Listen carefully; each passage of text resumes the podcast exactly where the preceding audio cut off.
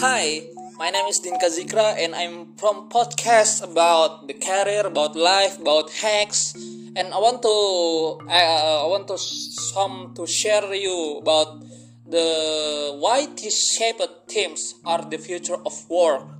From Forbes, uh, Lisa Bodell, contributor of Forbes.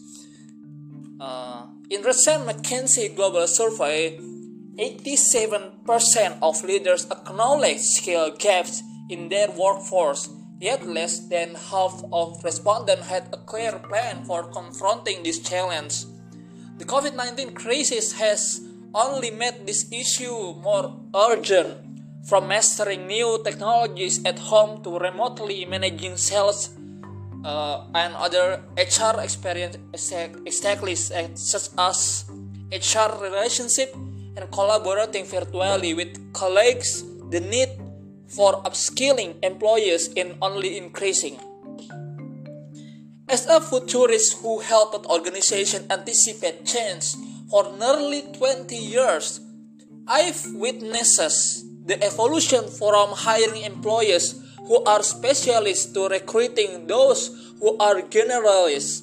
I believe we are now on the cusp, cusp of a hybrid model where the most valuable employees are interdisciplinary. While generalists know a little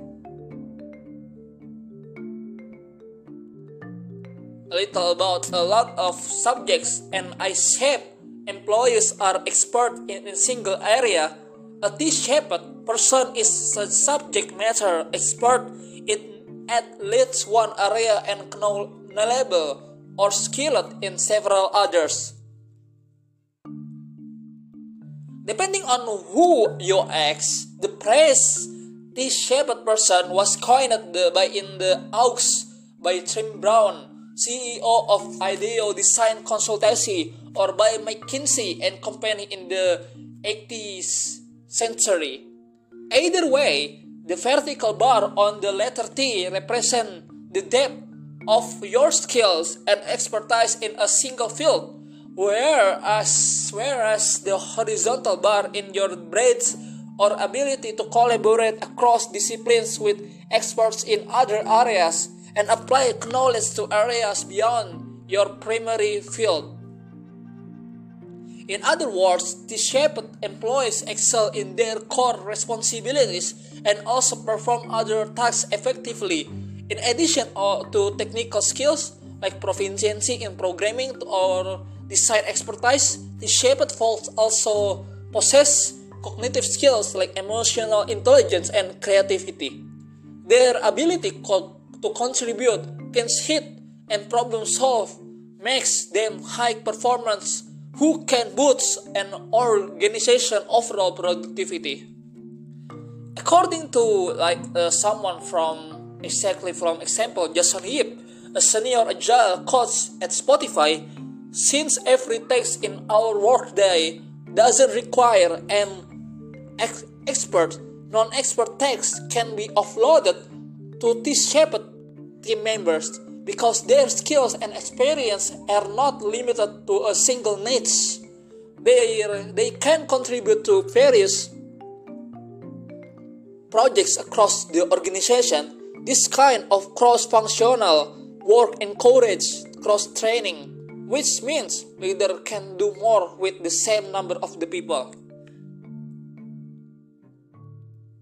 To start cross-training your people, first identify the major tasks and skills in a specific area of your organization because it's easier to pick up skills and technology that are similar to the ones of already knows uh, already knows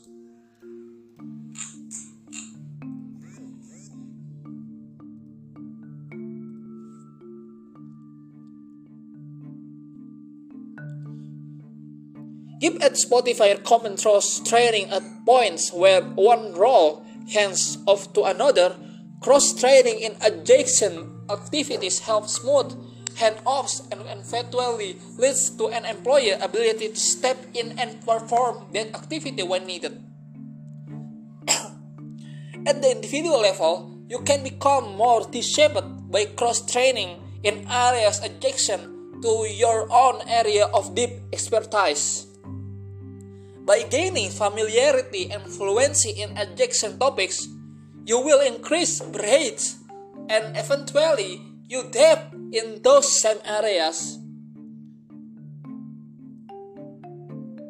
Whether you want to develop technical skill and Coursera and LinkedIn, LinkedIn Learning or building cognitive skill through a platform like FutureThink, remote learning opportunities are one only keystrokes away. Yeah, investing in these shaped skills across your organization or your individually strengthens collaboration and communication for team members and between teams. You will open up silos and increase the agility of employees, which improves an organization overall efficiency. Even if 2020 or 2021, uh, next 2022 now and 20 2030 uh, next year remains less predictable than uh, earthquake. Creating an upskill plan now can help leaders build teams that are equipped for a T-shaped future. Thank you very much. See you next time in my podcast before. Thank you very much. Great honor.